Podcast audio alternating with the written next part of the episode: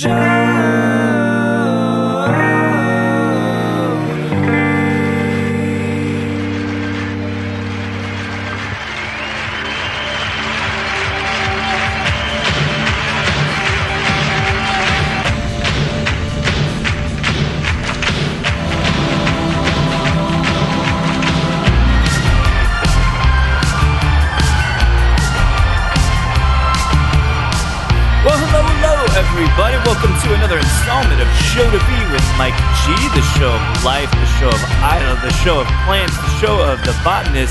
Jen. Today's conversation, we sit down and chat with the amazing Adam Hannett, master distiller for Bruichladdich, and James Donaldson, the master botanist, the master forager, and one of the brilliant minds that helps craft botanists. Jen, they were recently in Austin. We had a chance to sit down and chat thanks to Miss Amy Flores. Great chat, great guys. Sipping Octomore 9.2, I think. But either way, lovely gentlemen. And so without further ado, I hope you guys enjoy this great chat with Adam and James from Bruichladdich.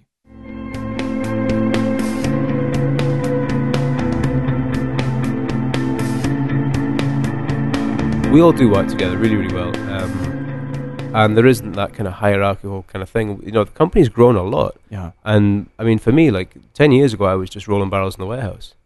And now I'm head distiller. You know, Alan, the same thing. You know, like he, a few years ago, um, you know, Alan and I were on shift together. He was on the stills, I was mashing. Yeah.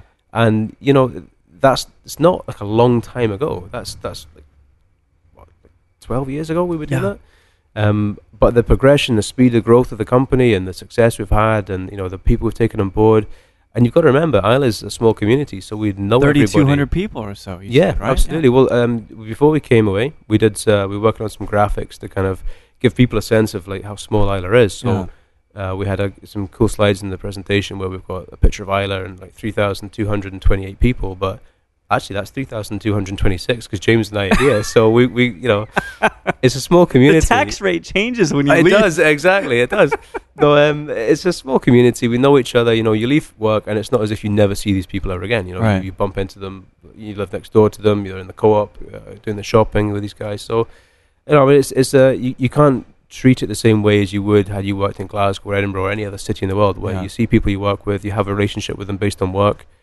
You know, half the day is kind of talking about what you did at the weekend on Monday morning. So, Sure. um, Did- but that's a good thing because you've got a closeness, you've got a relationship with people. It's a good thing. You know. You know, sometimes uh, Japanese culture is kind of like this too, uh, but American culture, we sometimes we're pretty separated, right? So we do what we do at work, and then we get Mm. home, and it's a different group of mates that we go and have a sip with or whatever. But do you ever feel like you can escape work? That you have time to yourself? I know you have a Oh daughter. God, yeah, and- yeah, so yeah, get- absolutely, absolutely, yeah. Well, I mean, I think you you have to with, with like no matter where you are in the world, you've got to be able to get away from work. Right. And and, and the great thing about Islay and like the pace of life and it's so slow. And Islay is such a beautiful place that like if I even if I I live like a ten minute walk from the distillery, oh wow, so that ten minutes in the morning is lovely. You know, it's a walk towards the distillery. You've got time just to think about what it is you want to do. You know, you've had you know the family get the kids up for for nursery and all that kind of stuff, Yeah. and you walk down, um, and you get your head into what's going on today. Um, but you know, come a Friday when we've finished, and we're lucky that you know our production level isn't like twenty four seven. Uh, we would refer to it twenty four seven, five days a week. So. Um, so we, we're lucky. We get the weekends to ourselves. You know, we can we can go off. You know, with, you walk on the beach. Yeah. You've just got peace. You've got quiet all around you, and it's a it's a really grounding thing. It's a really good thing because you need that. stable. Uh, You know? what's the word? B- balance. Yeah, it's ba- exactly it's Yeah. balance. It's balance. Yeah. Um, but yeah, for me, I've got I've got two young daughters. So as soon as I walk in the door, I can't. I don't have the time to sit there and talk about or think about all the things that went on the day. I've got Yeah. I've got like, toys to play with. I've got uh, things to find out about what they had for lunch that day. You know, You're in a total other moment. Oh, for sure, and that's a great thing. And you just embrace these moments as they come. You know, Yeah. whether it's work, whether it's at home, whatever it is, you embrace it all. one of the big I was talking about this the other day. Taking the the world of bourbon, right? The master distillers for bourbon distilleries, they are rock stars here. They are put on a pedestal in a lot of ways. Jimmy Russell, now, given he's in his 90s, he should absolutely fucking be on a pedestal, right?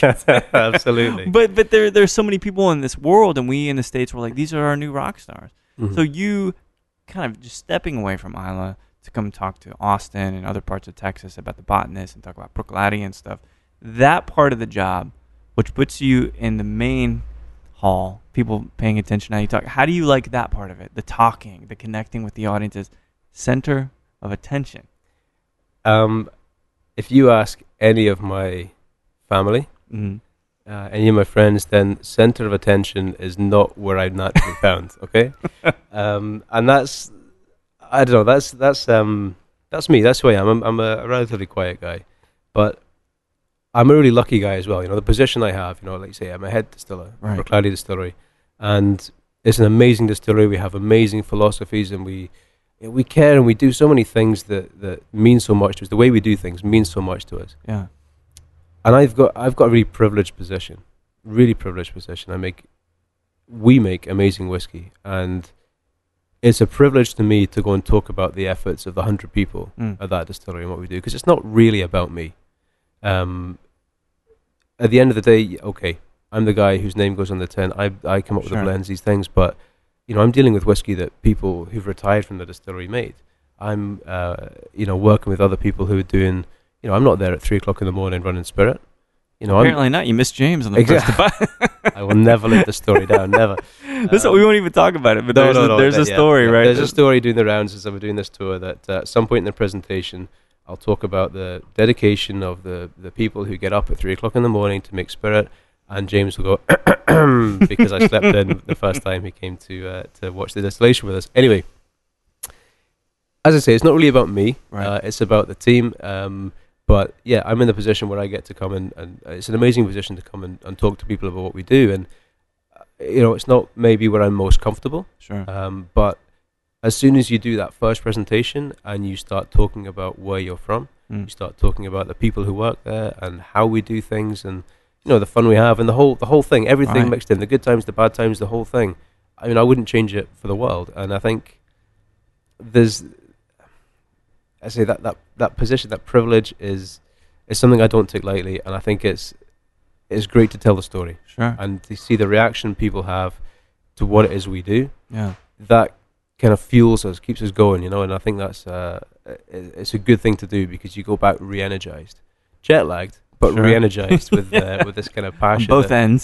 yeah, and I think Yeah. it's like anything. If you you know, as a company, we produce something. You know, at the end of the day's work, we've got something to show for it physically in our hand. You know, there's, Yeah. there's cases, of there's bottles of whiskey there, and to then see what people do with that, how they drink that, how they appreciate that, that they spend their hard-earned money, you know, paying for something that we make. Like that's that's an amazing compliment. That's an amazing thing that people do for us. So, um, I might may not be the most comfortable uh, standing up and speaking in front of lots of people, but Yeah. I know that it's a privilege to do it, and I know that telling the story of who we are and what we do, um, people appreciate that. you know, I think that's really important. Do you think, you know, connecting with people globally? Because I've, you know, you're again because we romanticize the head distiller, the master distiller, whatever you want to call it, right? Do you think that being out there connecting with the people that enjoy what you've done all the way across the pond, that that actually makes you a better distiller? Oh, for sure, Yeah. absolutely. Yeah, it's a good way of thinking about it. But again, I, I always um, with these trips, there's so much to think about, but it's always the same. Um, when I speak to people who are drinking whiskey or bartenders who are, um, you know, mixing with a botanist or you know whatever the interaction with the spirits we produce Yeah. is, you you feed off that enthusiasm for because again there's choice Sure. out there. It's not as if we're the only whiskey brand. It's not as if we're the only gin brand. There's choice, but they choose to, to, to use our spirits, and that does re-energize you and it makes you keeps you honest. Yeah. There's many things in the whiskey industry, you know, that, that keep you honest and trying to make the very best spirit that you can. I mean, there's professional pride. There's the fact that the whiskey we we use, um, like a lot of the whiskey that I'm kind of blending with just now, was made under the, the stewardship of Ian Allen or Jim McEwan, you know, Duncan McGillivray. So you you know these guys, you want to do the very best you can to honor the spirit that they were in charge of making, Yeah. or the guys, you know, the Budgie or Neil McTaggart, or these guys who were on the stills, or you know, whoever it was who was involved in that process. You know, we know them, and we want to do the very best for for their you know kind of effort that they put into it. And I think um, there's many things that keep us honest, but um, I think the big thing, the fact that people have got a choice in what it is they drink Mm-hmm. and they choose to drink and they they follow us and whether it be they you know they follow us on on social media or whether they visit the distillery I mean Islay's not an easy place to get to Right. but people come year upon year to come back and and say hello and and you know feel part of what it is we do and that's an amazing compliment that's a really really good compliment to us you know, I've been uh, some of the interviews I've read about you is that obviously there were big shoes to fill, and I want to talk about that piece. But something that I think was a great sentiment from you as press are asking, well, are you gonna stand in gym shoes or whatever? But you always said, be your own man. Mm. So Mm. in your passion with these, I mean, the, uh, there's so many great marks, right? Port Charlotte, the Octomore, the, the beer barley, which I fucking love. I want to talk about that for Yeah, sure. thank you. But you can't look back, can you? You have to just be passionate and move forward. Well, it's an interesting thing because, I mean, I think as a distiller, you you spend very little time in the present. You're either looking forward or you're looking back. Interesting. One of the two. You know, you're either planning for the future Yeah. or you're looking at spirit that was made a different time ago. So um, you don't always know. You, like the, the the present is is not all of your day. You know, it's That's it's a a, funny point, funny way of looking at it. You know, um, but if we're releasing spirit that's maybe from the 80s, you know, you've got to think about when that cask was filled. You've got to think about, you know, how the distillery was operating then. You've got to think about how that's received now, what's happened in its Yeah. lifetime. Because, you know, Jim, Jim always used to talk about um, like a cask and the spirit. You know, spirit is the child. The the cask is the mother, and that, Mm. that relationship as things grow, and you know, it's called maturing for a reason. You know, Sure. like we mature. Oh, And it's easy to get sentimental about these kind of things. It's easy to romanticize it all, but at the end of the day, that's really what's happening. The spirit is developing and maturing, and you've got to consider the whole lifetime of that cask and not just be in one moment when it goes into the bottle. yeah. Yeah. Otherwise, what you've got to pay the respect to the spirit. You know, you've got to you've got to think about all these things. No, I love that because how many seasons went by? Yeah, How many droughts? How much political turmoil? And you may Yeah. say that political turmoil is not a tangible element that can influence, mm-hmm. but it influences us absolutely, when we make these things. absolutely. And I think that's a. I like to romanticize it a bit because we have the privilege. I mean, the, the marks and even the botanist this Mm. We have the privilege of sipping these things that have been around a long time, longer than Yeah. a few of my marriages. So, you know, so- but I mean, I'm just yeah. saying, you know, like things that have just they're around so long, and you can't take it too seriously, though, too, can you? Absolutely. You know, you, you, you can't take it too seriously. It's, I mean, life's short, you know. Yeah. Um, and as I say, the spirit that um, I'm working with is made by other people. The spirit that, you know, I'm in charge of making will be handed on to other generations. And that's something that, because we take that long term view of what it is we're doing, Yeah. um, and, you know, I'm, I've been like head distiller at Bruichladdich for three years, you know. Man. Um, but something that, the way I've been taught to make whiskey, and I, I know Alan and I, we, we often talk about this, that um, we are not in charge of the distillery and it's ours now. You know, okay, we're in charge of the distillery and we've our job is to pass it on in the best health that we can for the next Yeah. generation. Because we were lucky growing up that we got the opportunity to to make the most of, of the opportunity we had, you know, to, to make whiskey. You know, Right. it's a it's a privilege, you know. Um, it represents our island, you know, who where we are, uh, the people there. It represents everything that we really do. So we have to make sure that we don't fuck that up. We we have to make sure that that, that of uh, what we do is, is going to be better for the next generation. And we've got an amazing opportunity from you know from Jim, from Duncan, from Mark, from Yeah. Simon. These guys who, you know, put their you know moving up from London to to you know settle their families in Islay, moving. Um, you know, companies when they've got everything to come for nothing because Yeah. they believe in something. You know, they, these are things we can't forget. These are things that are still inspirational twenty years down the line. You know, and and that's what keeps us honest and keeps us working for the future. Yeah. You know, one of the things. So we go back to this story, and your your parents had a nice vacay in Islay, apparently in the '70s, and thus said, "We're going to move from Manchester, and we're going to go Mhm, do mhm. this thing, hundred percent." Yeah. And so here's a, here's a, it's not a mathematical question. It's almost a grammatical question.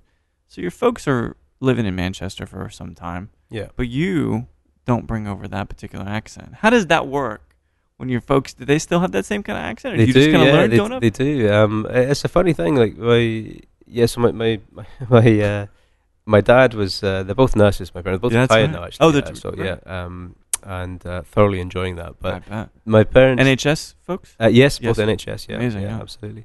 Um, so they moved up from Manchester. You know, my dad used to come up on holidays. Knew knew folk from Islay uh, when he was training as a nurse, and they came up for holidays. And yeah, like you say, they basically just decided, you know, let's just stay here. It's amazing, you know, and and it is. Yeah. Uh, so I, I got this, amazing opportunity to grow up in Islay, and and I think where we lived, we lived quite far away. We weren't in a village. We were up at a place called Ardnave, which is the kind of very top north end of the island. hmm So um, we didn't hear a lot of other voices, a lot of other accents in our ways. So, but my mum and dad, they're quite funny. They used to call us like as kids like chameleons because when we would go to school, like we would have a relatively English accent Sure. because you know in the morning we, uh, that's what we had. And we'd go to school and we'd be with all the other kids, and we'd come home and we'd have the Scottish accent that would gradually fade back into That's what we were funny. listening from from them. So, yeah. Um, and it's it's a funny thing. Like again, people you know will come to Islay. They'll they'll you know looking around the distillery. They'll um, be chatting away to me, and they'll be like, "So you're not from here, you know?" Because I don't have a strong Scottish accent. That's yeah. Um, but equally, there'll be people who will come and say, "Oh, thank God, I can understand you," because they, uh, they, there's not that thick Scottish accent. So it's a blessing and a curse. But um, again, there's still that chameleon aspect. A few weeks ago, uh, I was speaking to. I had a group with me in the warehouse, and uh, they were uh, uh, from uh, English wasn't their first language, you know. yeah. Uh, so I was chatting away, and we were talking, and we were talking about different casks and different whiskies. And uh, one of the warehouse boys asked me something, so I turned around and I spoke to them about you know what it was we needed to do. And, and uh, when I turned back to the group, they had this really puzzled look on their face. They were like, "What did you just say?" but it was a funny thing when I was talking to to people who, uh, again, I think they were. I'm trying to think where they're from. Maybe maybe French actually. Sure. Um, and then when I was speaking to somebody with a Scottish accent, you Mm. tune into who it is you're you're speaking to, I suppose. So it's a blessing and a curse. I, I I, think that's amazing. You know, I would say one of the things I think is interesting, right, is because both of your parents are in the health services Mm. field. Mhm. Any pressure for you to follow in those footsteps? Or they Oh God, saying- no, no. They. Uh, do you know anything about the NHS? No, God, they, just a little they bit. yeah. actively discouraged us from joining the NHS. Don't do it to yourselves. They Yeah. used to say. Um, no, no. I think my, my parents are great because they. Uh, I've got a, an older brother and two younger sisters, Mm. and with each of us, they have given us space to do what is we want to do in life, and they've Yeah. never put any pressure on us to do this or do that. Um, sometimes they put pressure on us not to do things, but Sure. uh, like any parent would. Uh, but no, they've. They, I mean, my parents are so supportive, and um, and again, they, they allow us to live our own life. And I think that's what you do as a parent, isn't it? You know, when, Yeah. when you raise kids, your job is to equip them for to make their own decisions. Same for you, That's I it. imagine, with the Of course. Right. yeah, absolutely, absolutely. Um, you know, you want to see them. De- I've got two daughters. You want to Yeah. see them develop their potential and do their own thing. It's not about me. It's about them. You know, Perfect. and and that's yeah. For my parents, that's one of the great things that you know the perspectives they've given me is that you you've got to make your own way in life. And as a parent, your job is to prepare your kids the best Right. way you can for how they how they grow up. And so, you know, talked to David Black Blackmore some time ago, and he also went into the field of marine biology. Mm-hmm. What exactly was appealing about that? Because you was, was at Aberdeen University. Yeah, so yeah, so when I when I left school, um, that was uh, a long time ago, uh, longer than I care to admit. I'm older than you, so it's Yeah, not that long. okay, It's it's- not that long. it, it feels like a long time ago, Yeah. a different lifetime ago. But when I left school, there was, um, you know, secondary education, or sorry, like further education in Scotland is free. So you know, it was it was encouraged that you should go and do this. It's a great opportunity, Yeah. and so I did. You know, I, when I left school, I didn't really know what I wanted to do with my life. Um, I really enjoyed biology. I really enjoyed that kind of thing when I was at school. So I chose marine biology um, mainly because I had an image of sitting on a catamaran in the Great Barrier Reef, having an amazing time. That's exactly the same sentiment from other marine Well, yeah, biologists. there you go, there you go. And then as I as I was studying, I was in Aberdeen, and that's about as far removed from the Great Barrier Reef as you can imagine. Um, but uh, when I was there, I, I, you know, you're growing up, you're getting more experiences, and I quickly realised actually, it, this just wasn't for me. That lifestyle, that that uh, I didn't have that that willingness to you know pursue that academic career. Yeah. It wasn't it wasn't for me. And I think when I was when I came back to Islay, you know, I didn't. I spent a bit of time where I tried to kind of take stock and figure out what to do, and I I didn't know. But in the meantime, um, and it was my father actually who said to me that you can't just like kick about and you know do odd jobs and this kind of stuff. Yeah. You know, you've got to Pick something. maybe. exactly do Yeah. something. You know, you'll feel better for it.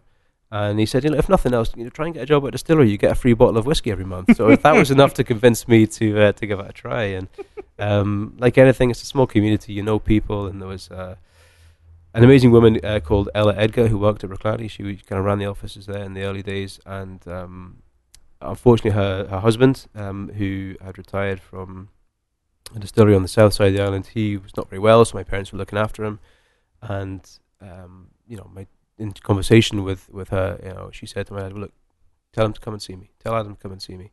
And because you know my parents had looked after her husband so well, uh, you know, she was only too happy to kind of give us, the, you know, a, a Oh. nudge or a push I into the right direction. that. Yeah, yeah. It's, it's, to be honest, it's probably not something I, you know, I've really talked too much about because it's quite a sensitive thing, you know, with for, for Ella course, and, and yeah. for a, a late husband. But um, I suppose it's one of these things where it's a start and it's an opportunity, and she was, uh, she, she knew who my parents were, you know, how how good they were and the values they had, and she was willing to take a risk on. Because you know. obviously you, share those same things, right? Yeah, You- absolutely. You, mu- absolutely. you of course, must. you always look up to your parents. You know, of course you do. Um, so yeah, I think I was I was incredibly lucky that you know that I, I had that opportunity, Yeah. and um, again, I when you know my, my career at the distillery in the early days was uh, was great fun, and I growing up in Islay, you don't always take for granted what you know the distilleries and the the um, influence Islay has in the world, yeah. and I I actually left the distillery after about a year. what were you Um, doing initially when you started? So I was a tour guide. Tour guide, I was a tour guide, which was you which you and. James have that in common then apparently. Yeah, yeah, exactly. Yeah, we love talking. Yeah. um, sometimes too much. You know, I remember doing a tour where I was. Um, uh, there was a, a couple on. He said, "How long does the tour take?" I said, "Oh, like forty-five minutes." I thought, "Oh, that's great. We just got to catch the ferry. That's fine." So after an hour and a half, they said, "Okay, look, I, we've got to go. We've got to leave." You know. So I, I, I love talking. You know, um, when you get passionate about something, you always want to talk of about. it. course, yeah. Um, But you left. so I did. Yeah, I left. I left. Um, and it was again, I was like twenty. You know, I was, Yeah. I was, I was, uh, and there's whole reasons for that kind of thing. But um, Was it a girl? Of course it was. Yeah, of course it was. So, so I left, um, and I very quickly realised I'd made a big mistake because there was something about, and there, and there still is something about Bruichladdich, but particularly at that time when it was just a few years off the ground, and there was this great feeling around the place, and this kind of team effort, and this family, and you know things were really good and positive. We were growing, we were doing amazing things, and we could do what we want. You know, you can take on the world, and I really, I loved that. And as soon as I'd kind of left, I realised that that's a mistake. You know, and Was it hard getting back? It was, yeah. Well, actually, I um I was working for another company, and I um there was a job came up at another distillery. Um, I was I was kind of landscape gardening, which was great fun. You know, I had a, a really good bunch of guys I was working with, and had loads of fun out in the outdoors all day, and Yeah. good in the summer, good in the winter. It was just good fun. And there was an opportunity to work for another distillery, and I applied for the job. And uh, luckily enough, after the interview, I was I was offered the job. And in no disrespect whatsoever to this other distillery, uh, which I've got huge admiration for, and They still around? Oh yeah, absolutely. Okay, yeah, cool. yeah, yeah. Um, I was offered this opportunity, and I I turned it down because it didn't feel the same as Bruichladdich. And maybe that was young and idealistic and stupid, but Yeah. I just didn't get the same feeling I'd had when I worked at Bruichladdich before, and so I turned it down. But I knew, well, I've given up a really good opportunity, so because I want to be at Bruichladdich, so I went back and I spoke to Jim, and uh, he offered me three months' work. He That's says, all? Yeah, he says, "Look, you know what? We know you from before. You know, okay, you you packed us in, you know, and that kind of thing. But you know, you did you you were good. You worked well for us. You were dedicated. So coming up for whiskey festival, we could do with an extra pair of hands. Yeah, would you help? And that three months has turned into like 12, 13, 14 years, whatever we're up to now. So, um, so yeah, I mean, I, I'm I'm lucky, you know, and, and things like that. That story, you know, where I I, th- I gave up basically. I, I packed Yeah. it in. I worked hard to get back, and when I was back, I worked as hard as I could, and I think that was um, something that is never too far away from me. You know, it's always at the forefront of your thoughts that I've got an opportunity. I've Yeah. got something. I've got something very, very good, and I'm not going to give it up again. Keep working hard, or else. Um, oh, way, for right? sure, Yeah. for sure, absolutely. Because no one's job's guaranteed. no, no, but I love there's so few jobs as well, right? In the distillery arena. It's well, yeah, I mean, but it's funny you should say that because interestingly enough, now with the you know with the Ardnahoe, Yeah. uh, with um, the new distillery that um, uh, Specialty Drinks uh, are planning, um, there is a lot more opportunities and and the, the kind of renaissance and uh, interest in single malt. You know, Islay is like the center of the universe. People are, are you know flocking to come and see what it is we do, and you know. The island of 20, 25 years ago was a very different place uh, uh, to what it is now. So, actually, you know, unemployment's very low. Do you like the Um, changes, given that it's had this economic. I do. I do. I mean, look, it's it's like anything. You know, you I say twenty years ago, and the place is very different. Um, we've we've got to be, you know, we've got to remember who we are and what we're doing. And we don't want this to become like a whiskey theme park. Mm. Um, but equally, we've got to, you know, take for granted the fact that people take an interest in what it is we do, and they spend their hard-earned money to travel and see and all around the and world. to spend time with us. And, and I think you know Islay's always been a really welcoming place. Uh, it's a, um, a very friendly place, and you know, long may that continue. I think uh, I, I don't see any reason why it wouldn't. But yeah. um, it's fascinating to see the change. Absolutely fascinating to see the interest in Islay and and the people who want to to live there, people who want to work there, be part of what it is we do. Um, I mean, I talk about this a lot, but it's it's a compliment. You know, it's an amazing thing that people have the Sure. interest and want to be part of it. Flattering in some sense. right? Absolutely, absolutely. Did you have any kind of early on experiences with Scotch? You know, what, so for instance, mezcal, right? Oaxaca is the center of mezcal for the world. But all the way up until just a few years ago, people in Oaxaca didn't drink mezcal. Yeah. It was still the poor man's juice, right? But if I were to interpret it as a someone from across the pond, everybody was drinking scotch all the time. Is that really? That's probably not the case, right, Nyla? Or is it the case? I mean, it's a, a different way of drinking it. I think you know culturally, uh, whiskey's kind of in the blood uh, with, with people from Islay. There's, I mean, up until I don't know, like 40, 50 years ago, people would be given like dram daily drams. Yeah. Um, you know, guys would be getting like uh, guys would be pissed the whole time, basically. um, and they would they would be you know there'd be jobs at the distillery. If you had to go and clean out the kiln or you had to go and muck out the mash tun, you get a dirty dram for that. You know, the, the dirty Ah, jobs you get an extra dram. So you know, alcohol, um, rightly or wrongly, was was kind of weaved through the lives of people. Currency. Um, you know, ex- exactly a currency, um, and uh, it was what people kind of out of bed for, if you like, in some ways, which is not a good thing. Sure. Um, I think when you know, when I was growing up, um, whiskey was or single malt whiskey was something that people didn't really drink too much round about. It was uh, maybe a special occasion, Mm. or you know, certainly in our house, it was. Um, you know, when there was visitors, you would you would have you know something you know a good bottle. But if it was like most of the time, people would be drinking whatever was cheapest. You know, and Ah, and yeah. and I think that's probably just you know economically, you know what, what the reasons why. But Yeah. um, change days now. I think there's uh, there's a huge. I mean, there's always been a pride, but now again, the, the visitors, the tourism is so much. I think now there's um, you know, people are much happier to you know sit there and enjoy Laphroaig or a, Yeah. uh, Lagavulin or whatever it may be, because they maybe understand, appreciate the fact that you know the island is so busy. People are taking interest in what it is we do, so let's get on board and appreciate it too. So They're open to peat in ways they've never been before. Yeah, You I know? think so. Yeah. Well, I mean, interestingly enough, I mean, a lot of people from Islay don't really like peated whiskey. They, they don't like it Yeah. either. It's like well, it's not just people from Islay; it's people across. You know, um, there's not a in terms of global populations. You know, there's not a lot of peated whiskey to go around. So, um, you know, the people who like peat, you know, they're going to come to Islay to find it. So, that doesn't mean everyone in Islay likes peated whiskey. You know, um, Bruichladdich has always been the kind of the, and and Bunnahabhain the kind of preferred single malt of choice it's because no super peat. light, Yeah, right. absolutely. Yeah, yeah. Coastal elements, some salinity to it, which Mhm, is really mhm. good. Yeah, just All easy to drink. Yeah. Oh man, good values on both. Man. Yeah. I, you know, I get it. Always looking for a good bottle of scotch at a reasonable price, and I found a ten-year-old Bruichladdich Mm-hmm. for what forty-five dollars. Where did you find that? Can I? Have you got time to go and get one? I uh, actually grabbed the last one, Okay. but brilliant, you know, brilliant Yeah. juice. That's really, really reasonable. It's one of the things I quite appreciate about Bruichladdich. But I want to talk about two of the products. You know, normally we talk about life and stuff, but just last night I was drinking the beer barley, 2008 or 2009. I can't exactly recall which. Yep. And you know, got a bit of scotch, got a bit of spirits at the house, and I seldom am taken to an Earl Grey, jasmine, orange infused rose water kind of spirit. And for some reason, this beer barley Mhm. took things to a honeycomb. It Yeah. took it to rose water. It took it to jasmine tea. This is the one of the most elegant and enriching flavor experiences I have ever had. Yeah. So, because I'm going to review it here coming up soon, and this, this whole other concept I'm working on, but this was a good project. This was interesting.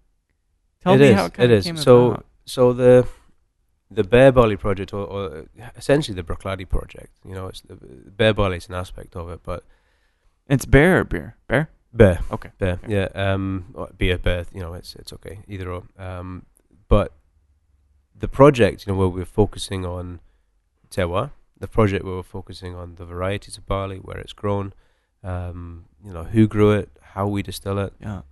it's fascinating and it's it's a fundamental and, and that really we should every every distillery should be considering and I'm sure they do to a point considering the um, variety of barley they use but for us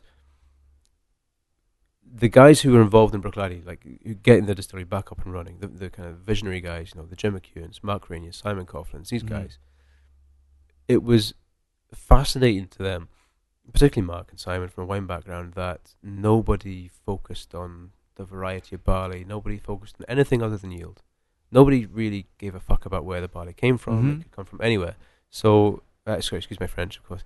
Um, so uh, they didn't care about any of that kind of stuff. Um, Mark and these guys, Jim, were Jim in particular was really keen to do to have Islay at the center of things. You know, can we grow barley in Islay? And these projects take a lot of persuasion and a lot of um, a lot of work to get off the ground. But when we start distilling spirit with flavors uh, or with barleys that give us different flavors because of where they're grown or the variety, yeah. that's just common sense. Of course, it makes sense that a different spirit, a different fr- barley will give you a different spirit. So, the bere barley is a great example. And if I could pick any of the different varieties and things we use, then bere barley is probably the best example to talk about um, how a, a variety of barley that, that isn't on a recommended growing list for brewing and distilling, but makes an amazing whiskey, uh, is very difficult to work with in many ways. We we had some of the barley growers from Orkney Mm. uh, where this this is a native kind of uh, You said grown Orkney? species, Orkney. Yeah, Oh, okay, yeah, okay. yeah. Um, so this barley's been grown there for, I mean, we know certainly hundreds of years, six, seven hundred years, but you know, assume and rightly so that it could be thousands of years it's been grown there. Mm. This barley is suited the conditions, so it's early ripening. It's um, it's a six row head rather than a two row head, so oh, it's really? it's a really different proposition because it hasn't had the modern breeding and you know in the quest for yield. It's been grown because it suits the conditions of Orkney. So in poor soil it grows well. Yeah. It ripens well because that's the conditions, you know. So it's a fascinating thing because it's not really like barley that we would know now. And Yeah. so as It's a a way it's it's incredible, incredible spirit and you know for the a very different proposition for the, the farmers to grow and to harvest, for the maltsters to uh, to turn to malt, and for us to distill. But after all these different processes and the hard work and the sweat and the swearing that you know you finally get to that spirit running through the still, Yeah. that experience and tasting that spirit, it's amazing. Dude, The, the yield is terrible. Sure. Well, of you know, it's incredibly expensive. everything that tastes good, right? Yeah, but this this is the whole thing. We're we're distilling for flavor, not for yield. We Yeah. don't. That's not at the forefront of our mind. And you create a spirit like that that has this concentrated flavor, that has this essence of where it's come from, and it, like you say, the flavors are like things you've never It's tasted intense, before in whiskey. You know, and for us as distillers, like we're not we're not doing anything new. We're just rediscovering things that have been done hundreds of years ago yeah. but doing it in a way that just makes sense to, to what we want to achieve. So, Bere Barley is a great example. It's a great whiskey, and I mean, some of the vintages we have, and we're just preparing the 2010 vintage, Mm. and honestly, it is it's one of the best whiskies I've ever tasted that we've produced. The 2010 Bere Barley is is going to be something that we, for whatever reason, whether it's the conditions or the harvest or whatever it was that year, or the distillation, or, or the way something happened, it's created an amazing spirit. But releasing a whiskey in a vintage like that, so that same variety of barley in the Yeah. same place, different vintages, it's fast. It's a learning experience. It's fascinating. It's educational, and it's not trying to say it's the best whiskey. You know, year upon year it will vary, but that in itself is a very interesting uh, way of looking at whiskey. you know, when I think about distillates, whiskey is somehow removed from the raw. Not Mm, necessarily mm. Scotch, but in bourbon, absolutely Mm. removed removed from the raw product. People don't think about corn typically because we eat it all the all the time in different kinds of ways. This tastes like a barley eau de vie, Yeah. right? With Yeah, just yeah. slight oak im- Mm-hmm. kind Mhm. of inf- influence. Like I do, I can't. T- cherry brandy. There's this note of again orange and honeycomb Mm. and stuff. Dude, it's really remarkable, and I've never had a Scotch that quite tastes like it. The it's interesting when you talk about that. You know, the the the spirit is forward. It's not about the cask, and and for for a lot of whiskey, um, you know, it's about a, a variety of barley that will give you give the farmer a good yield, but easy to the maltster that will give the distiller a good yield. You make a lot of alcohol. Yeah. You put it in cask, and the cask does. You know, you distill it as fast as you can. You make a pretty average spirit, and the Sure. cask does the work. So. You know, to generalize and all that stuff, and, and and that's not all whiskey at all. But uh, you know, in the in the bulk, in the volume kind of game, that's that's kind of where it is. Yeah. When you think of the bere barley and you think of that spirit and, and distilling slowly and the way we do things, it's not about volume, it's about quality. So mm. everything's done slowly, everything's done right for the right reasons to make a good spirit before we put it in the cask. If we put it in a really good cask and leave it too long, then all that influence of the barley is gone. So we, you know, we stick our neck on the line and we say, do you know what, we're going to release this at, at five or six or seven years Yeah. old, so that actually, and, and not state the age really. It's about the vintage. It's about that product. So if we leave it in the cask too long, then you don't get the, the essence of the barley. You and mute- that's the ingredient we make whiskey from. You meet the the whole purpose of the project is connecting to this grain, which is Mm. not commonly used, despite how, again, to your point, the economics of it aren't so Yeah, great. But yeah. it is so enriching, and it is such an involved in experience. You cannot passively sip this. No. You No, no. have to be engaged, like, and think about it because it's so interesting. Yeah, and this isn't a whiskey that you're going to drink every day. You know, Well, there isn't It's there isn't pretty- enough of it. Pretty It- delicious, Adam. I think. yeah, th- there isn't enough produced. You know, um, and you know, economically, it's a more expensive whiskey for a younger whiskey. But if we think about things in terms of economics and trying to compete on that, um, Matt Hoffman at Westland, you know, to Oh, coin, yeah. to coin his phrase, um, you know, if you're trying to compete on price and compete on these things, it's a race to the bottom. Yeah. And that's where that's where we find ourselves, you know, in the distilling industry for a lot of the time. Well, we're in the race to the top. You know, we want to make the best spirit. yeah. We want to do things differently. So you're going to pay more for a younger whiskey, but if you want to do that and take the risk and, and jump on board and find out what it is we do, then you know what, you're going to get amazing whiskeys. It, the whole category is amazing, man. Um, Mhm. Been a huge fan for a long time. Thank you. But you know, one of the things too, this this pillar, this tenet of the values at Mm, mm. slow, Oh yeah, persistent, insistent. This is another value and pillar of botanist gin. You were talking about this earlier. It's like Yeah. we could run it faster yeah, because you can. I've, Yeah. I've been a gin distiller for years. You can run that stuff fast. yep, But do you break the finer chains, those oils, those flavors? You truly do. yeah, And you guys do many different bits of reflux, many different bits of extra copper in the distillate to make sure that it's intensely flavorful. So, but the question really is you come from a place of a little more brooding, dark flavor. Whiskey to me is, is more Mm, in that mm. kind of element. But then gin is a little bit lighter, maybe even happier, although that's got some complexity with talking about Hawthorne Yeah, earlier, right? yeah. I mean, did you have to step outside of yourself to be able to do both of these things? It's a duality there. No, I think I think there's um, there's a lot of common themes, and and um, what I've been talking about the botanist distillation. You know, we're not gin distillers. Hmm. There's no like skills of gin distilling on Islay that we've been able to tap into the same way Mhm. we have with whiskey, where things are handed down generation to generation.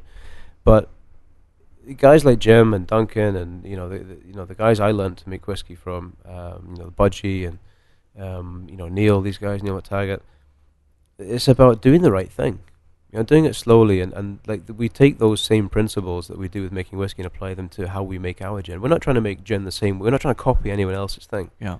we're not interested in that at all. We make the botanist because it's another way of expressing our island. Mm. The botanicals that we pick, um, or that James picks, you know, that give that fingerprint, that give that DNA to the to the botanist. Yeah. No one else can do that. You know, we we do that, and we make it the way we do it.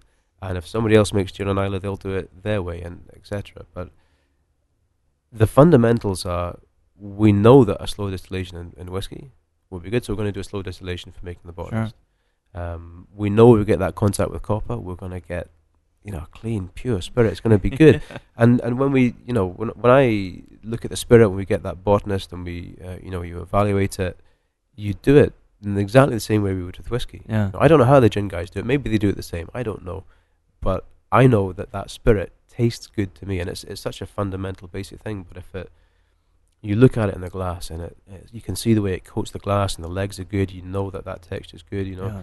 You nose it and it's not aggressive. You get the balance of flavor. You get this this floral thing kind of absolutely just leaping out the glass.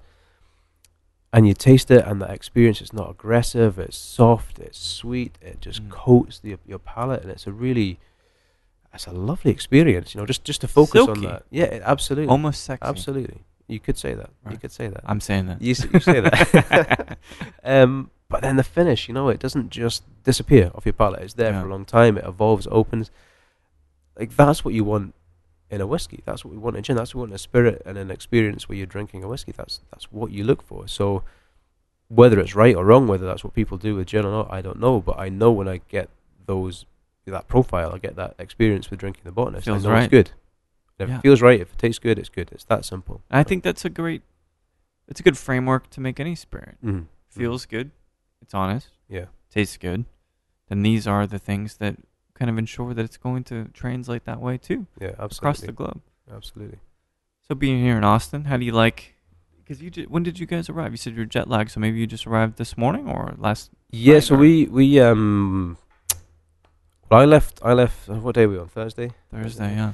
Um, so I left uh, Scotland on Monday morning. Oh, Flew from Edinburgh to uh, New York. And Oh, we've had a couple of days in New York, and then we flew in from New York to Austin today, and then tomorrow No morning we way. fly to San Francisco. And um, but you know, it's a great thing, and uh, my my job and James's job is at the distillery, so like it's a privilege to travel. But you know, we've got to get the balance right. So yeah. um, good song too.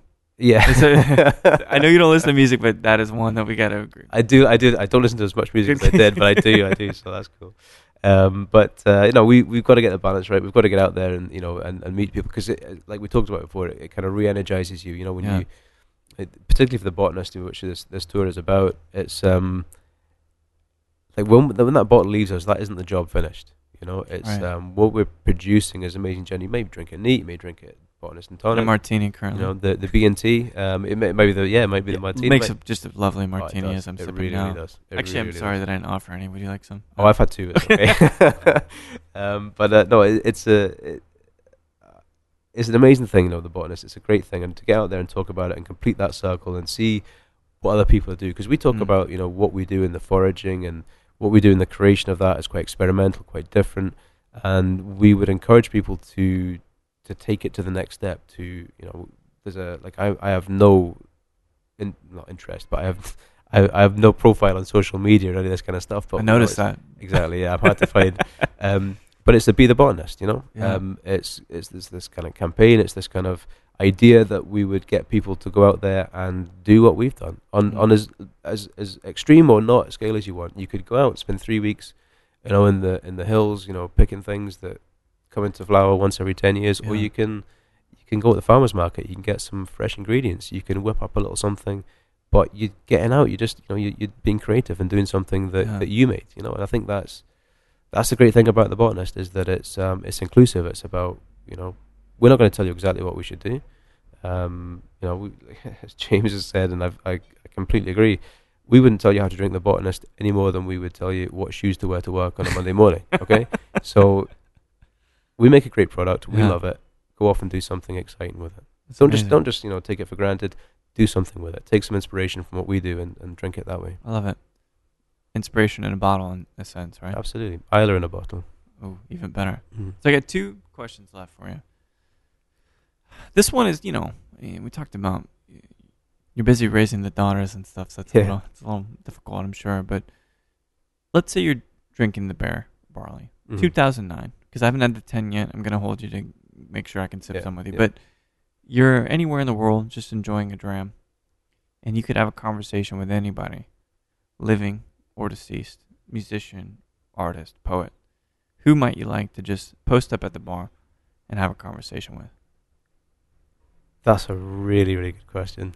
Um, And I'm not, changes, I'm though, not, and you know, what, I'm not going to come up with anywhere near an interesting enough answer for that. It's a great question, but um, ah, I don't know. I don't know. I would think,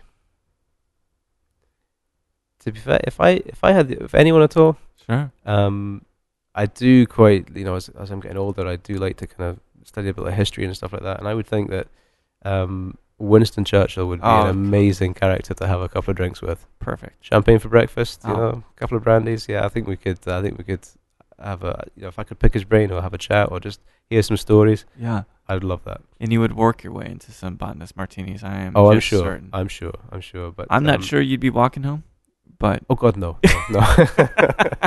it's certainly a valiant effort to try. yeah. yeah. Well, the last question too, you know, because you've got the botanist gin, you've got the many brilliant marks at Bruichladdich. I mean, you got Black Art, Dr. Moore. I mean, these things are freaking like Mhm, Black Sabbath mhm. records, man. They drop heavy. They've got great style, great marketing, great flavor. But if you get in a rut, maybe creatively, is there any place that you go to get inspiration to say this will kickstart some ideas? This will kickstart perhaps what we should do next. Yeah, absolutely. There's um, there's times in the creation of whiskey where you you need a bit of help. You need a bit of inspiration. Yeah. You need something, and it can come. Honestly, it comes from so many different kind of aspects of life. I mean, there's um, there's whiskies that uh, I mean, I think like the Black Art um, Black Art Five, which was the first one that I kind of went solo on when Jim retired. Yeah. Um, there was inspiration came from that from uh, a guy that worked at the distillery uh, who had passed on. He'd passed away. Um, a guy called uh, Hoppy, David Hope, and there was. Uh, I've worked with David for a long time, and he I knew what kind of whiskey he liked, and at his funeral, you know, I'd, I'd basically, uh, you know, of course, we drank some whiskey by the graveside, and I made sure that the whiskey we, we brought and we, we had was something that I knew he would like, and Mhm. it was some an amazing cask we'd found, um, or I, I knew of that I I knew he would like, and that's what we chose, and that was kind of the inspiration for, for uh, some whiskies where we used that cask further on, and and Mm. um, so that's maybe quite a morose, quite a, a sad thing. But again, it's like a celebration of the guy's life, and you want that to be the best thing you can. So I mean, was- I look at it positive thing. celebratory for sure. Yeah, absolutely, absolutely. And you know, some of the stories that were told and all that kind of stuff, and we still tell about uh, Hoppy, and that. It, you know, it, it's always it gladdens your heart. It's a good thing. You know, he's a, an amazing man. Uh, sadly missed. And there's other times where you know, you can just be looking through a warehouse and see a cask and think, "I'll just have a look in there," and you go, "Oh, ah, okay, well, that's interesting." And then that's that's the inspiration for a lot of drams. But Yeah. sometimes you know, you, like you say, you get stuck, and there's lots of things. You know, you you need a bit of headspace. You take yourself outside. You know, you stand on the on the shore. You know, you take a walk. You know, get some fresh air, a bit of a Mm. sea breeze. You know, watch the waves comes in, and you get that mesmeric kind of thing as the waves keep crashing in. They don't stop, and you just start thinking about things, and and and a little penny drop somewhere, and you get that. And and as they, it's just getting away. It's taking yourself away, and, and just kind of letting Yeah. your mind run free, and these things come. But Islay's an inspirational place. It's an amazing place, um, and it's where I get the inspiration for a lot of things, or the, the you know the passion or the energy for a lot of things we do. I think it's a lovely thing, you know, and talking to Alan, talking to yourself about this magical place that is Mhm. Islay. Mhm. I have to. I, I keep getting more envious. Every You've time gotta I come and visit. guys. Yeah, I have to. Yeah, absolutely. Because absolutely. Sometimes you need a palate cleanser mentally. Sometimes you Yeah, need to be on the coast and just see the waves crash, and that takes you to a different place. It does. It does. I mean, everybody needs that kind of thing. I mean, no matter what you do in life, no matter who you are, what you work, uh, Yeah. where you work, you know, what you do, you can get into a rut. You can get, you know, you just need to stop. Take a bit of time. Everyone feels better after a holiday, don't they? You know, you take yourself away from what it is you do day in, day out. And I think uh, is a great thing because I say when I walk out the distillery, you know, there's of course there's things going through your mind all the time. You wake up in the middle of the night thinking about things, but Yeah. generally, you know, just just get outside, get some fresh air, take a walk, you know, smell the flowers. It's amazing. Islay's a, an amazing place, and um, so much to it. You know, so many places to go, so many things to see. Uh, It's, it's always inspirational. can't wait to see you. Yeah, I can't wait to come out there. you're welcome anytime. I feel that. You guys got a place to crush? Of course, yeah, you can stay, you can stay with James. Up in the attics, if I yeah, understand. absolutely. Yeah, like Harry Potter up there. Yeah, yeah. Adam, I'm it's so glad to have you in Austin It's talking about the botanist and talking about Bruichladdich. A brilliant life so far, mate. And I think, you know, I'm so excited about what's next.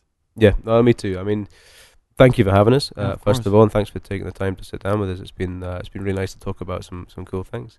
Um, but I would like, just for the record, Sure. to, to point out one thing that you know when we talk about raising my daughters, okay. my wife plays a much bigger part than I do because I'm out at work a lot. I'm sure so- she eclipses you every day. oh, she does. no she problem. does. She's a wonderful, wo- a wonderful woman, Women do that. My mother, the same. of course. Wouldn't be the same without her. Adam, thanks so much. You know, Godspeed to the next Twin Liquors tasting. I hope you can make it. I'm, I'm sure, sure it'll we be great. I'm sure. Thank you very much. Thank you. I've discovered it a lot as you kind of go out to and meet more of the wider sort of foraging community. Yeah. Um, most of them like really good plants, not good people. Um, not necessarily on a personal level, but on a recognizing level. Yeah. You, yeah, I mean it's it's a massive issue on a botanical front, on a you know kind of environmental front at the moment. Yeah. We've got this massive issue with plant blindness. Plant some- blindness. plant blindness. What the hell does that mean? You don't see plants. People don't see, don't recognize, don't appreciate. Oh, like normal people. yeah, in their surroundings. And if they do, I mean, we've just had the massive um, kind of scare story review of we're all doomed, we're all doomed. We've Right. done the massive environmental survey and we're doomed. We've Yeah. got 50 We've- years we left, really etc., etc. up. Yeah. But you get bits in that going, but hey, the panda's doing quite well. And you're there going, no, bamboo's doing quite well. and the panda's eating the bamboo. Um, and it's a huge issue just now because you've got all the big headline species, all the big headline problems. Right. But you show someone a picture. I mean, there's the famous one of they use as an example for this all the time, which is I think it's a cheetah lolling on a branch, Mhm. and it's what do you see? And everyone goes a cheetah. No one goes grasslands and a sausage tree, which apparently is a real thing. Yeah. I don't think it makes real sausages, but it is. um, so you take away the grasslands, you take away the tree. The cheetah's screwed. Yeah. But no one sees anything but the cheetah. So a lot of foragers run on the very opposite of, let's say, normal humans, Right. whereby And, and normal's a, a terrible Yeah. word, but, but but I get it. Not discerning. Yeah, yeah. Non-discerning. Yeah. So it tends to go the opposite way, where the foragers are wandering around going, oh, there's that, and there's this, and oh, there's a bit of that up there doing quite well. And then someone will appear going, James, hi, how are you? And you're like, we've met? like, yeah, about 20 minutes ago. We Right. dated for two years in the eighties, Okay. James. Come on. yeah, well, aye. But, um, so yeah, it's, I mean, it's, I'm off on a tangent already, but it's a big, it's a massive issue at the moment because we, everything's plants. Everything you eat's plants. And if it's not plants, it eats plants. Right. And yet, all, not all, but the vast majority of the, the literature, the concern, it's like, oh, we're losing pandas. It's Right. like, yeah, that's because there's no bamboo because you've built a car park on it. So let's. Oh well, wow, fucking car parks. As someone who observes deeply the Sure. terroir and the plants growing around us, and knowing that they're kind of the precursors and the tellers for how the world will actually evolve and or deflate. Sure. Are you comfortable with how we are, at least all research points to, ruining the planet? Am I comfortable with it? Um, oh no, not really. Um, I'm really not sure what the answer is, though. Um, it's there's an awful lot of us, Yeah. and we all want a lot of stuff, and it's had an awful lot of focus recently, which is of course not a bad thing. Sure. Um, but yeah, I've got a feeling the reality is we have to meet halfway. Mm. Um, uh, population growth is another matter, but who are we to go and, you know, the UK, the US, arguably particularly, Yeah. you're like, yeah, we've got areas devastating the landscape and they like building cities and expanding and supermarkets and mega markets and more Mhm. roads. It's like, yeah, people want the things that we've got. And how dare we grudge them wanting those things? Mm. But at the same time, we're sort of getting to a point of going, but you can't have all those things. The world can't support all of us having all those things. Mm-hmm. But we, we're not. No, but we wouldn't give up those things, though. Someone. So yeah. they're, right. They're, they're our things, but you can't have those things. So, yeah, how do you answer that one? You, I don't know. You can't. You can't maintain our lifestyle while complaining that it's ruining the planet yeah. without giving anything else up. Talking a bit heavy very early, but No, I mean. so I don't know. Well, that's the, but the, that's the thing is that you know let's you can't be topical and light all the time. Yeah, yeah. You can't just I mean, refuse to acknowledge that these things are happening. And as someone who is deeply connected to again the plant life and the, the Mm. botany of it, you see it in probably a different light. Again, you know, going back to the cheetah on a branch, Yeah, you see it and you paint it in a different way because of your experience. So one of the things, you know, when you were chatting earlier about the botanist, you said, you know, I come from foragers. So your folks were also involved with foraging? Well, it's just sort of what you grew up with. I mean, there was probably a greater interest or a greater knowledge that I recognised in, particularly my grandmother. She was, and it was brewing essentially. Yeah. Um, she was very much into the homebrew, which which was a big thing. That's Um, great. Again, Before it was popular. yeah, it's something else that's coming full circle, but it just was popular. I mean, I suppose it spun out of a. God, I'm sounding like I'm 110 years old now, but um, it's like a lot of these things we're beginning to look back to, but they had always historically been there, and then I feel they may have taken a bit of a lull, Mm. and then post World War Two, rationing hard times, Sure. which I was not there for. Let me just point out, but um, Not that old. yeah. but I mean times were tough, and people started to look back to, you know, you want something nice to drink, you make it yourself. You know, it was the whole dig for victory I didn't realize. thing. It's fascinating because I've seen. I'm not big on my social media, but I lurk around on Instagram, Mm. and I've seen a few different accounts I follow that are foragey, horticulture, broadly that line, are digging out and promoting a lot of recipes that were branded under Potato Pete, and it was all. Uh, he was a essentially kind of cartoon character, you know, Huh. but you will still find old posters of like Potato Pete parachuting out the back of a B fifty two or something. No wonder we got the idea And that Yeah, there was likes potatoes. wouldn't have wouldn't have had it otherwise. Aye. But there was the whole dig for victory thing, you know, it was the beginning of the allotment movement in the UK as well. And it was entirely born out of necessity. Mm. Um, but people are starting to look back to it, some on that focus. I mean, there are a few foragers, particularly in the US, really starting to look at urban, I don't know if it's urban food shortage, but urban Right. Yeah. Yeah. Uh, nutrition food- shortage. yeah, you like know? urban. Uh, they call them urban food deserts. Yeah, Right. yeah, absolutely. Um, I mean, I can't speak of it. I've had a week in New York, which is very different to Bruichladdich, right Sure. enough. But I wouldn't want to come across as, uh, "Hey, I've had a week here. I know all about the US." But you Just do, listen to the podcast. Yeah, Obviously, you- James. you but it is a far more motorized culture. I Sure. think um, it's more modern cities. It were cities that were built in the era of the car right. and uh, yeah, I'm not, I won't say I'm speaking from personal experience, but it seems that if you don't have a car, it's not built to walk.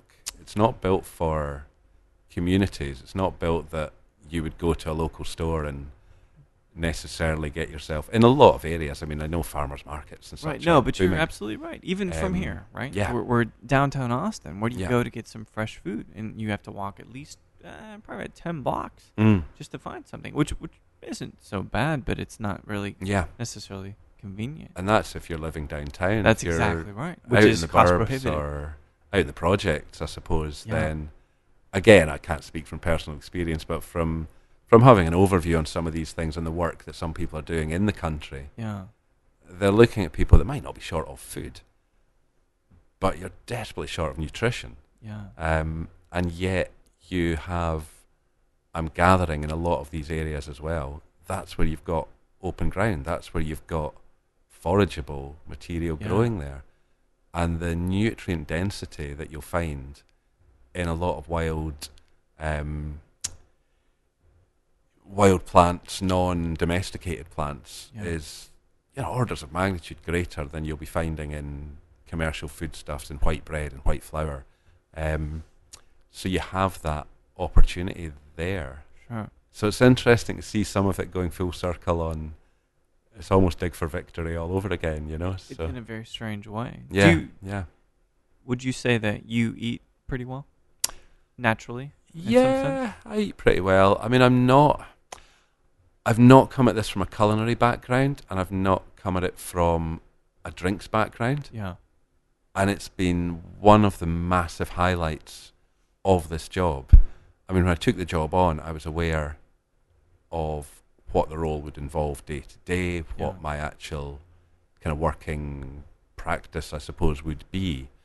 I hadn't quite realised, well, among other things, quite how much hand modelling I would do.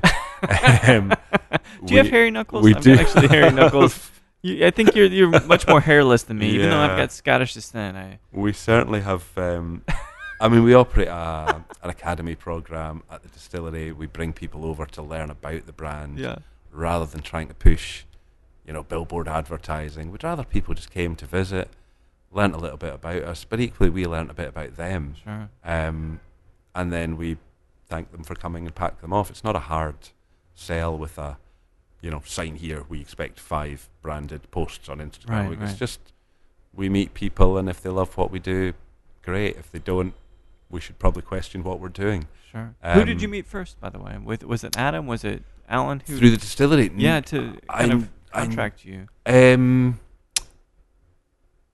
it was Alan that interviewed me first, yeah. But I mean, I knew the distillery well long before. Um, I'd been visiting Islay for four days at a time, probably every other week between Easter and October for five years before I moved. So I knew I was in a pretty privileged position actually.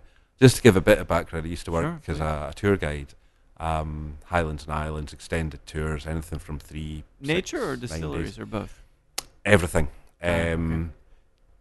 Very generalist. So it was history, it was folklore, um, it was landscape, Yeah. it was everything. Showing people, immersing people in the landscape, the culture, the history, the folklore, all of it, really. Mhm.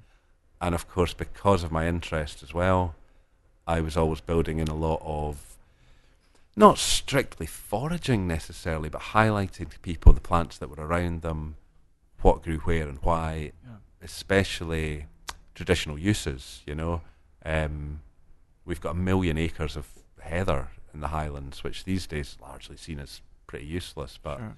um, used for mattresses, used for ropes, um, particularly for fishing nets for the kelp industry. You can twist a rope that floats. Yeah. All have history in all kinds of ways. Distilling and such. Um, so it's no, another I love that. interesting thread. When it came to the flavor profile Mhm. of botanist, Yep. which is 22 strong. Mm-hmm. You know, you talk about Tanqueray, that's four botanicals. Sure. You talk about Plymouth Gin, seven to nine Yep. botanicals. 22, Mm-hmm. very robust collection of flavors. Did you have much to to do with influencing the flavor of that, or, or was it kind of uh, top down, where they're saying, "Well, this is the flavor we want." James, go grab these things. No, I didn't. Like like an awful lot in the industry, I'm standing on the shoulders of giants. So um, when I started the role, it was many years after the first distillation. Yeah. And to me, one of the most fascinating things about the whole story is considering how much they were shooting in the dark. You Mm. know, they. I know Jim McEwan had worked out an idea of what he wanted to produce. Yeah. My predecessors, Richard Mavis Gulliver, they had brought in a great selection of different botanicals for him to work his way through. But on a still the size of Ugly Betty, there is no trial run. There is no, well, we'll try this, we'll try that, we'll Yeah, yeah. experiment for a bit. You know, you're charging it with thousands of litres of spirit to begin with. It's an expensive thing to go, try this, we'll change it, we'll do that. And the fact that the recipe has remained, bar a symbolic strig, sprig of Islay juniper, Yeah. it's remained unchanged since that first distillation That's amazing. It's quite astonishing. But no, all the hard work had been done before I came on board. But you're the one keeping it alive. Mm-hmm. Do you get a lot of people using their horns extraneously? Because in the states we do that. You know, I I, was in France that. recently, and it's kind of it was like, hey, you know, here's a heads up, guys. Here it's totally punitive. Yeah. This smack on the hand every time. it's- It's not something we're troubled with as much on Islay, it has to be said. No. I don't doubt that. I really don't. So how long now have you been involved with the bot? Um, project? it's only two years. Two years. Yeah, yeah, two years. So, as I say, Richard and Mavis, who are my predecessors, Mm. uh, I think Alan spoke to the, the beginning of the project, and like so much in the Bruichladdich story, the serendipity of them beginning to think, you know, we're we're going to make a gin. We Yeah. we want to do, as we've done with everything else at Bruichladdich, have that element of terroir, have the, you know, the islet itself coming through Right. and just there and then it's like and it just so happens we've got a pair of botanists living on the island just down the road so the introductions were made um, my understanding is for the first distillation no one knew where it was going to go it was never set there as a you know a 10 year plan we're going Right. to make this gin we're going to take over the world i mean bear in mind it's it's easy to forget today when the gin boom is absolutely flying high Right. it was so desperately unpopular at that point. It was not something you would easily go into as a money spinner, which I think is often how people see it today. It's oh, like sure. still it today, bottle it tomorrow. It's on the shelf the next day. Money, money, money. Yeah, for whiskey companies want to make some money. Yeah, um, not necessarily in 2010. Um, so thrilled as they were to be involved, um, by the time I was coming on board, you know, the project had been running for a while. The number of distillations was growing each year. So, Yeah. but the main reason that they were leaving the island was to be near their family. Their daughters, their grandchildren were down down in England, down in Shropshire. So they'd hoped to leave the island to spend more time with family down there. Mm. So I was brought in, um, and really my first six months was essentially a, an apprenticeship. So my place of work was essentially the Gulliver's home. I wasn't actually that often around the distillery for the first few months, certainly. Yeah. So it was spending time with the Gullivers, ensuring I knew exactly what they were picking, getting at least a, a basis of areas they were picking from, most definitely getting everything spot on for how it was being prepared, for the flavour profiles I was looking for, for each individual one. Um, so yeah, this year past has really been my first year where it's all on my shoulders. Is there any kind of rite of passage, any kind of drinking challenge to know, James, that you're worthy to hang out with these other guys who make scotch all the time? Um, I don't know about any drinking challenges. No, I'm Is it just that you don't remember? fairly challenged when I'm drinking. It has to be said. So, aye, the best said about that, the better, I think. But um, but no, they're certainly a, a friendly and welcoming bunch. So They seem very cordial, very, very communal. and- yes, So being, you know, speaking of which, so you're in Texas. We're Mhm. known for our hospitality being such a massive state. Dallas, Houston, Austin. How did it feel kind of because you really did a, a wonderful job talking about the botanist gin and talking about the botanicals, passing around the tea bag, quote unquote, right? How do you feel about presenting to these folks that are thinking about the botanist gin and saying, I would love to create the next great cocktail with it?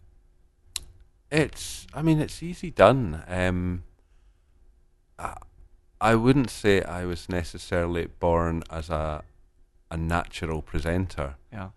But again, I was 15 years a tour guide, so I worked. You had some experience. Yeah, and I mean, it did not come naturally to me. I can remember Sure. going out when you were training, and someone else would be driving for you until you were really up to speed, um, and being forced to turn round and it's like, right, you're telling them about Glencoe today, Yeah. and the sweat beading on the forehead, and the ears burning, and the face scarlet. Yeah. But you work at these things. You work at anything. Um, it's like a lot of people who are naturals. Um, it's the good old the the harder they've worked at it, the more natural they've become. Yeah. And for something like this, um, with a crowd like we've got here, you know, that's one one of the things that's been most heartening about this whole visit, is to see the people that have come out. You know, these are bartenders; they don't want to be out in daylight. Um, but the crowds that have gathered here, These are vampires. and Let's just be honest. They can't make it out in daylight. Well, They'll melt them to I mean, to get up and out here in an afternoon, same in New York, the the level of interest that's been there, level of engagement, Yeah. the the interest in people telling the story, and we're so blessed that I would feel a lot less comfortable standing up, going right. Let me get the key messages straight in my head. Let me revise the story that the PR department have handed us. Going, this is the brand story. Right. Um, I mean, I've only been there two years, although I knew the ins and outs of the distillery prior to that. I could probably sit here for two days as one of the newer employees of the distillery and tell you stories. I know Adam could sit here for days or weeks. Sure. Um, one thing we're not short of at Bruichladdich are good stories, but genuine stories. You know, the whole, the whole tale of Ugly Betty, the whole genesis of the idea, the whole bringing together of the botanicals, Mm. the tying it all together at the distillery. Um, we've got bags of great stories, but they're genuine stories. You know, Mm. it's not all just on the back of the bottle that you're embellishing to present right. to people. They're, so- they're honest. They're rooted. in yeah, Reality. and I mean, if it's something you believe in, you enjoy, and you got a kick out of when you first heard it, then it's not hard to kind of bring that to other people. So the attic that they've sequestered you to Yes, is it haunted or I'm- not? I'm actually. I will be returning to my attic having been taken from me. I am a victim of gentrification. So, yes, by the time I get back, I think my attic space will be gone. Really? Yep. Um, as Yoga mat like filled with a yoga room, or you know, Alan yeah, it's all going to be Adam almond, can just kind almond of do yoga and stuff up there. Yeah, they're going to have an almond milk bar there, and yeah. Um, Kale, wheatgrass. No, I mean it's something we, you know, we're immensely proud of being a desperately inefficient distillery. Right. Um, it's uh, something we quote. We had a campaign recently of "We are Islay, we are 100 strong," um, and yeah, we're always growing. I mean, there are more staff coming in all in, all the time, and yet we're sitting in the same 1881 distillery that's really beginning to creak at the seams. So. Sure. My attic, sadly, is earmarked for uh, redevelopment at the moment. It's, Being pushed out. yeah, common theme certainly in New York. I'd imagine the same here. It's the dreadful march of gentrification. That's right. Um, Is the movie Office Space popular in Scotland? I don't heard of this? know it. Well, Do they smash a printer up? they do smash a printer up. That's exactly right. I know of that, but I don't think I've seen the film. Just make sure you take your stapler. okay, Do not let them take the stapler. fair enough. But no, there is a new bit getting developed for me. So okay, okay. So it's an actually an upgrade. Yeah, right? I'm moving, but um, I'm sure it will be even better than That's before amazing. and less stairs to climb. So I noticed you were drinking some of the cocktails from Mhm. the menu here at the Roosevelt Yeah, yeah, in yeah. Austin. You guys are here, you know, one-two punch for the botanist. W- Were you a white tuxedo, white tuxedo guy, or the kind of a, the other forged cocktail? Because you were drinking an up cocktail, weren't you? I had a gimlet to begin with. Yeah, Oh, that was the one that I was on, which was delicious. Um, again, it's it's been an enormous learning curve to me. yeah. Um, as I say, when I began, yeah, there was the hand modelling, um, but equally to be suddenly do not handle any hot pots. you do not want to run the risk of burning a hand. to be immersed in this world of people who were I mean I suppose I came at the foraging really from just a kind of growing up in the country so you would munch dandelions you would stuff your face with surix as we call them sorrel Yeah. um, these things were around you and they were there and you know, I grew up two and a half miles from the nearest shop so you took your fun where you could find it you know Yeah. um, and then latterly more from an academic background. Um, but to be immersed now in this culture of cocktails and culinary, and I mean, the first week or two in it, I'm there going, "Oh, this will make a great shrub," and I'm sitting thinking, "It will not." you know, it's not a woody plant. It's never going to get that big. And it was literally about a week before I was going, right, shrub. So shrub. Um, never mind oxymel. It's like, yeah, I'm not even going to ask. Yeah. So I'm still really finding my way in the world of cocktails. Um, Must be exciting. yeah, absolutely. Um, and it's fabulous at the distillery. I mean, we do botanist tours, Mm. take people around, tell them a bit about the, the process, show them the still. But equally, it will end back at the distillery, and they have an opportunity around the bar there with plants they've often just been introduced to that they've been able to forage themselves a garnish. Yeah. Um, and a lot of the staff there, particularly Ashley, so shout out to Ashley, to watch her in the last six months or year, to go from kind of being, you know, you're doing the botanist tour today, I have to do a cocktail, to the creativity she's coming out with now, the cocktails she's creating, the flavour she's playing with. And I think it's a journey we're all on at the distillery, you know, that it's a whiskey background. Yeah. Um, but from the very beginning, with the foraging, with the cocktails, with the culinary, it was never a fly by night thing. It was never like, right, we'll tick a foraging box. We've wanted to learn about it as we go, and I'm still way down here on that aspect of things. But you learn, you start to experiment at home. I've got a freezer full of bright green ice at the moment, which um, is one of my go tos. So, Yeah, but I'll I'll try anything I'm offered, and you will be offered anything from a foraged garnish to, well, one of the standouts was, uh, you know, I've I've made this cocktail to represent what Islay means to me. Yeah. So I've tried to get the sea air in there. This was a visiting bartender, and that kind of maritime feel of being by the coast. You have a taste, you're like, my God, you've nailed it. It's just like walking outside. There's that salty tang. There's the sea air there. It's like, what, what did you use for this? It's like, oh, at home we call them, ah, I don't know the name in English. I will be back. Yeah. And he returned with a limpet shell. And Oh, do you know limpets? The No. little domed, they're little domed No, I haven't seen them. that grow all over the rocks. Oh. They're like a barnacle without Yeah. a bit that opens. Um, they're edible, and if they're cooked correctly, they're all right. They're always a bit chewy, yeah. but they're not a delicacy that most people seek out. Um, and yeah, he'd liquidized one raw into the cocktail. And you're there thinking, if you had told me this is what you were going to serve me, there's every chance I would not have touched that in a hundred years. Yeah. But having tried it, I'm now going, well, I can't fault you for that. And I, fin- I will finish the thing.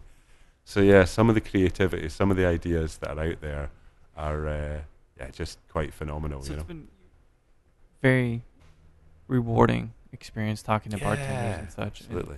you know, you guys are so sought after that you even have another class here.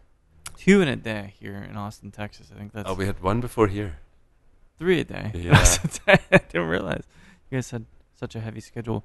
It was beautiful sipping through the cocktails with the botanist, learning about the process with the nine core botanicals, the 22 additional.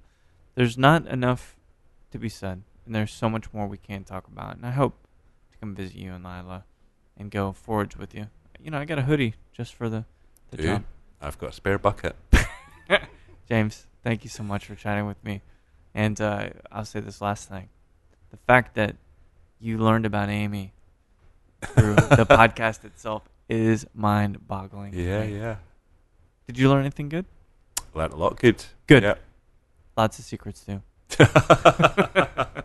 James, thank you so much. I will No, talk soon. I'd love to see you in welcome. Islay. Um, thanks for having us. Thanks for being in Austin.